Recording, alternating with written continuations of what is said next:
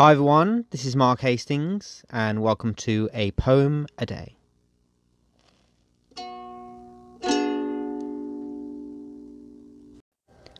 Today's poem is my poem Dreams, which is taken from my book of poetry, The Eternal Boy, which was published in 2015, and I hope you like what you hear.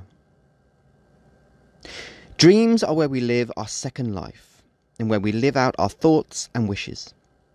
Dreams are the alternate reality where anything you want to happen can happen without consequence. Dreams are where we live out our fantasies and share hidden kisses. Dreams are where we can go anywhere we can imagine, into a possible future that you hope will come true, or the memory of a school trip that you had to the south of France. Dreams can seem more real than reality, and can feel like a more desirable place to live. Dreams can seem to last for days when you are deeply involved in the constantly changing and evolving dream creation of another world. Dreams can seem like heaven depending on whom you are dreaming you are with.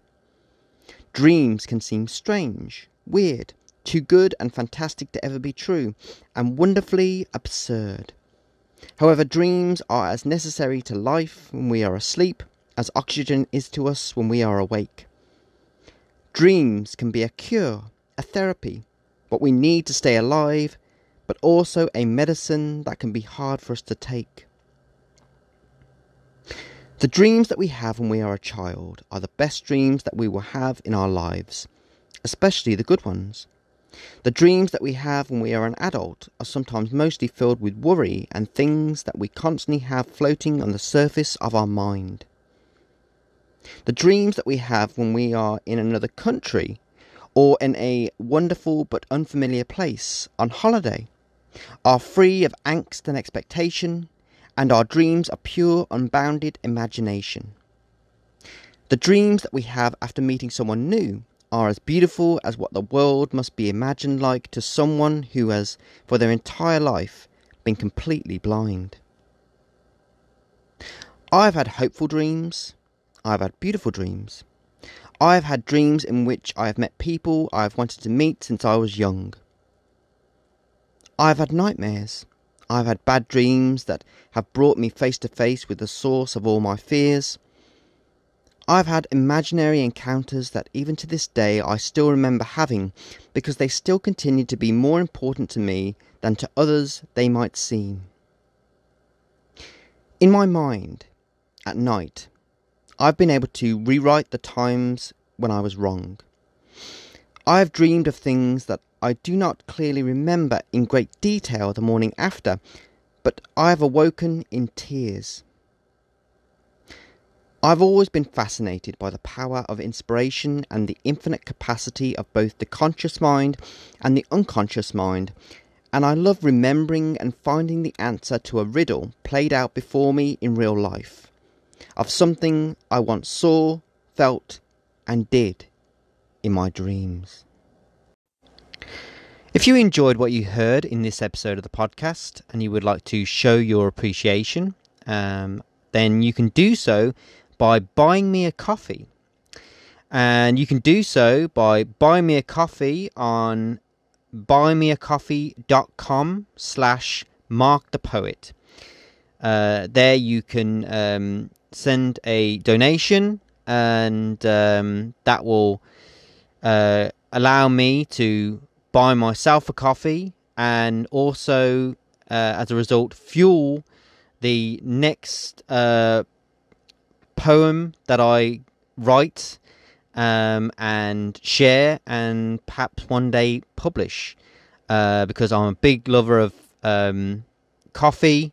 I'm an avid uh, Starbucks uh, aficionado, and um, Starbucks, uh, I have to say, has been the catalyst um, of many poems that I've written over the years, um, and I've been to many Starbucks around the world, and I there's nothing I love more than going to Starbucks um, whenever I can, sitting down at my favorite table uh, with a caramel macchiato with my notebook open and um, and just sitting there, being inspired by everything I hear, see, and um, and as a result, writing a poem. And um, yeah, if you want to contribute to uh, that um, spark of inspiration and the next um, generation of poems that I will get to write, uh, then like I said, you can you can do so